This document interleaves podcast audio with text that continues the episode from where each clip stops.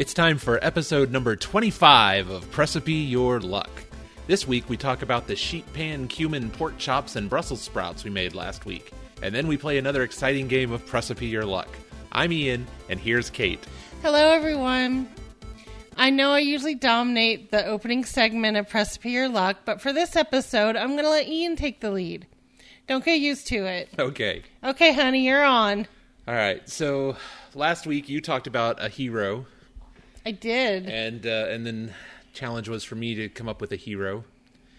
Uh, so one of the things I thought about was just how many different kinds of heroes there are, right? You know, heroes for they're heroes because they were brave. They're heroes because they did something awesome in sports. They're comic book heroes, right? All kinds of stuff. But um, when I really think about it, like one of the things that, or one of the types of heroes, I guess, that really appeals to me, really speaks to me, are the scientist types who not just push the ball ahead a little bit, but the ones who like invent something that is so radically new and ahead of its time and literally didn't exist before it, it existed in their head.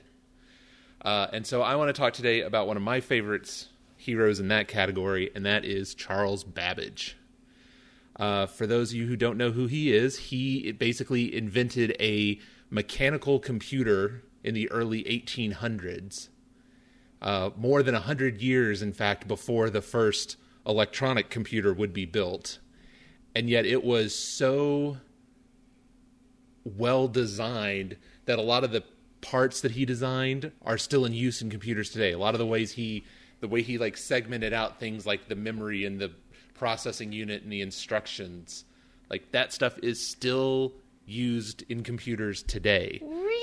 Yeah, and so it's just it's incredible to think about that, right? That that this guy, uh, fully a hundred years before the electronics would be available to build an electronic computer, had the idea of how to do this with just gears and cranks and pins and things, right? It's it's That's just crazy. Yeah, he actually built even before that. He actually built one of the first. I don't think it was the very first mechanical calculator, but it was one of the first. He actually had one that was working in as early as 1822 Dang. and then his design for the computer really started in 1833 and the thing the, the the the thing that most people point to as the first modern electronic computer wasn't built until 1939 That's crazy. so yeah 106 years later Wow. uh, another thing that's cool about Babbage, I think, is he did. He's one of those, you know, one of those great thinker types that did a lot of things in a lot of different fields. Right? He was primarily known as a mathematician, um, but he got into actually for a while he was one of the first pioneers in operational research, which is of course the fancy way of saying the people who go to factories and figure out how to make the factories run better and fast. Faster, That's what more op- efficiently. oppositional research is? operational. research. Operational research. I, I really should pay attention better. Sorry. um, yeah, he was he really was one of the first pioneers in early business modernization. Uh, there was actually something called the Babbage principle that was used through the 1970s Dang. as a as a way to uh, increase productivity by it basically ha- it, it basically is a, like a a really advanced form of specialization, right? You know, trying to get uh, the figuring out that the more specialized tasks were to people, the more efficient your business could be. Uh, he also was a train engineer for a while, where he invented the cow catcher. How awesome is that? That's pretty awesome, except if you're a cow. Well, sure. Uh, and then he got into later in his life. He got into cryptography. His work there was so advanced, the military wouldn't let him put his name on it because they didn't want someone coming along and trying to steal his research. Dang. Ten years later, somebody invented the thing that he invented, and the British military basically made him let that guy take credit for it. Well, that stinks. Yeah, people didn't even know that happened for like a hundred years. They only figured that out in like 1985. So, oh, and then here's the other cool part that that, that uh, made me think of him. Uh, his some of his work is actually coming back around now because in some of the uh, intense environments where computers won't work, and specifically like high radiation or high electricity, Oh, yeah. people are now trying to build mechanical computers. They're obviously they're a lot more advanced with we can build way fancier and way smaller machine parts Sure. than he ever could. But they are using a lot of his basic concepts in designing these new mechanical computers for use in you know uh, in in tough environments where electrical computers can fail. So, so that's who I wanted to talk about, Charles Babbage. I just I think he's amazing and doesn't get enough credit and remembrance in in modern society because so much of what we do now is you know still based on stuff that he came up with. Do you think current like CS students learn about him? I suspect you probably get what two pay you know two paragraphs on in chapter one of the history of computing, and then you're off to the races and probably never talk about him again. Boy, that seems like a shame. He seems like a Gutenberg level guy. Yeah, yeah, it really is. And one of he those, needs to be up there with Gutenberg, right? hmm absolutely. Talking about the printing press guy, not the actor. Probably nobody knows who either are, so it's okay. Well, thank you for sharing that, Ian. You're welcome. You did a very fine job. There's a chance you might get to do the whole opening by yourself again at some point. I know. All right, you ready to move on? Let's do it. Can you remind me what we made last week? We made the sheet pan cumin pork chops and Brussels sprouts. In this convenient sheet pan supper, bone in pork chops are coated in a spicy, garlicky cumin rub before being cooked alongside Brussels sprouts and sage leaves. Roasted at high heat, the sprouts get golden at their edges and tender at their cores, while the sage leaves turn brown and crisp all over, almost as if you'd fried them. So, where did we buy the ingredients? We bought everything at Central Market. How did we deviate from the recipe? All right, we went pretty far afield. First of all, I'm sick and tired of these recipes. They're like buy an, an uh, inch and a half thick pork chop. I've never in my whole life, outside of a restaurant, seen a pork chop that thick. And Central Market has a lot of different types of meat, and it's a pretty high quality butcher shop inside the store. I don't know, it's not really Yeah. a shop, but butcher counter. Yeah. So I bought the thickest ones they had. It was closer to three quarters of an inch. Yeah. But that just ticks me off. Sec- we didn't use the sage leaves at all because I feel compelled to carry on my dad's hatred of sage. Here, here. And then once we realized the Brussels sprouts were just roasted with salt and pepper and olive oil, we changed it to green beans because we've had both before and we like green beans. And the Brussels sprouts, not so much. You, you more so than me, but Yeah. I really do enjoy the roasted green beans. Yeah, me too. Okay. Anything else we deviated? I think that's most that's of it. it. Okay. All right. So, how long did it take? I really wasn't that involved in the preparation. I had two really demanding days on Monday and Tuesday, and I whined and made you do the preparation because you were supposed to prepare um, um, like a dry brine and put that on the pork chops for either 20 somewhere between 20 and 20 minutes and 24 hours. Yeah, it was a nice big window. yeah so we did it overnight but you did that Yeah. and uh, you also did all the cooking because I whined again the next day, and that Yeah, I mean, the- pretty so- effective. So the marinade was uh, not marinade rub, I guess, was super simple, right? It was only what about six ingredients. Mm-hmm. Yeah, stir in a Most, bowl mostly cumin. and smear on the pork chops. Yeah, yeah, very cuminy. We'll get. I'm sure we'll get we'll get that to that. to that. Uh, and then yeah, the prep wasn't, but the prep wasn't bad. We just uh, threw some foil on the on a couple of sheet pans and put the pork chops in one and the green beans in the other. They cooked at the same temp, but the pork chops needed longer. Yeah, longer. we're gonna cover that too. So yeah, the the prep on this is actually very reasonable. Uh, how was the cleanup? Well, you're a rock star, and like you mentioned, you lined the pans with foil, so cleanup was super duper easy. I know I only vaguely named our previous easy cleanup meal as like getting some a na- uh, some vague award, but this time I'm going to just name it after my mom and call it Loretta approved Nice. because it it the cleanup was great. All right. And so, what do you think of the results? Well, you touched on some of it. Why would you need whole cumin and ground cumin in the same recipe? That was a lot of cu like a lot, Yeah. a lot of cumin, a lot of cumin, Yeah. A lot of cumin. Yeah. I mean, I honestly would say on the whole, I did like it. Yeah. But yes, I would. I would definitely dial back on the cumin. That was yes, a lot. that was a lot of cumin. if you really like your cumin, have I So. Okay, so there's this episode of Beverly Hills 90210 in the first season where they go to a restaurant where Brandon works as a busboy, I think. Or Oh. maybe maybe I know I know that Dylan goes to eat at a restaurant called Cumin. Oh. And so they reference that throughout um throughout the podcast of again with this so that's all i think of but i do like cumin it's part of what makes doritos yummy but it was too much cumin it, Mm-hmm. Over, it completely overwhelmed the taste of the pork Agreed. and i just dial back the cumin i have a rant about sheet pan cooking and this was i actually had these thoughts and it was brilliantly written by someone whose first name is Daniel on Serious Eats, and I can't remember his last name, and I didn't think to pull up the article. You can't just call it a sheet pan dinner because you cook it on a sheet pan.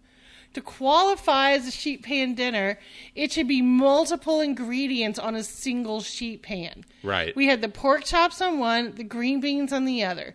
They didn't share the the, the dry rub because the green beans or Brussels sprouts, salt, pepper, oil, boom whereas the pork chop's more complicated and that just bugs me so i think you know and he said this in the article if you had 4000 sheet pan recipes 300 and what do you say oh 3950 of them are going to be single items cooked on a sheet pan Right. so apparently we make a roast chicken sh- a sheet pan roast chicken ian Oh, okay. Nice. All right that's my rant okay Whew. Okay. and it was juicy and but it wasn't like super tender Yes. They, yeah, I would actually agree with that. That it was a the texture was definitely a little tough on the chops. a little tough and i don't think that was now that's something else the recipe had a temperature to medium rare and i don't know if it's because i'm old but i'm not comfortable with medium rare pork my pork should not bleed like my steaks do Yeah.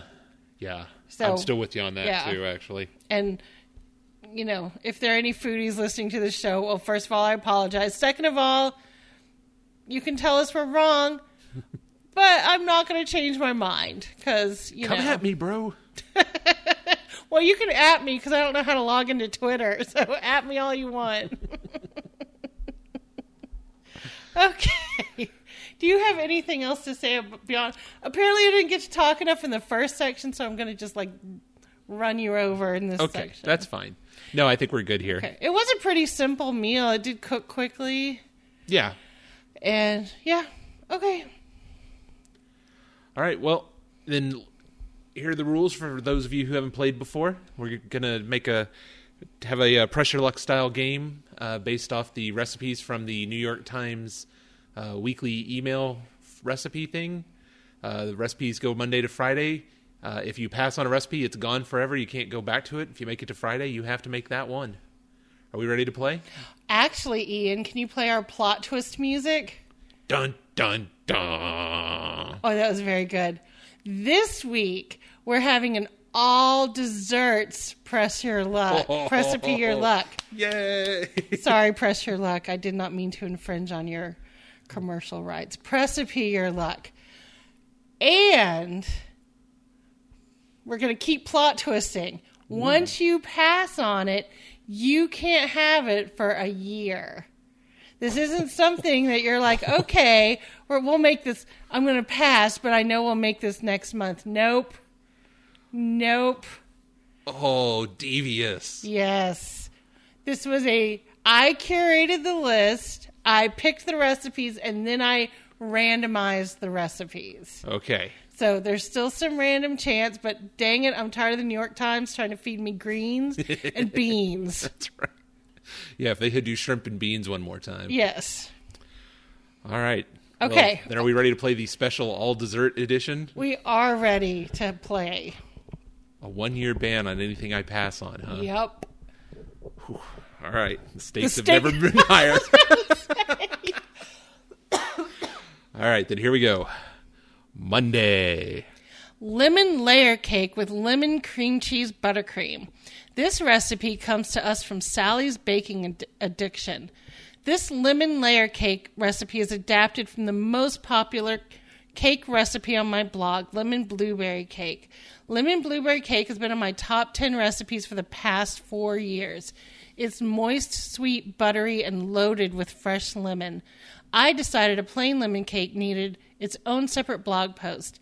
Enveloped with lemon cream cheese buttercream and garnished with whipped cream, this towering beauty stands up to its blueberry studded sister. That Sally can turn a phrase. Yeah. I love lemon and I love cream cheese. I have a feeling that's real good. Looks real good. But dang it, it's only Monday. What if there's something better? It's an all recipe addi- addi- addition. I can't I speak. I'm sorry. I'm passing. Okay, you're passing. Why are you passing? You think there's something better coming? Yeah, Okay. purely that, because that sounds really good.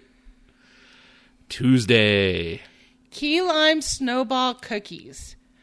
Mouth puckeringly tart and satisfyingly sweet. These crunchy, sugar coated cookies are bound to quickly become a family favorite. Forgot to mention these are from King Arthur.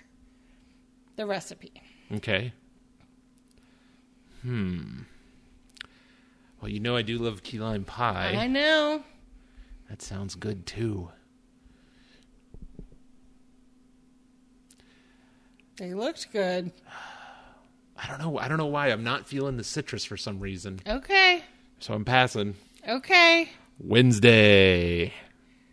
This recipe comes to us from Sally's Baking Ad- Addiction as well. Chocolate peanut butter cheesecake bars. Seriously indulgent and creamy, these chocolate peanut butter cheesecake bars are like eating a peanut butter cup in cheesecake form.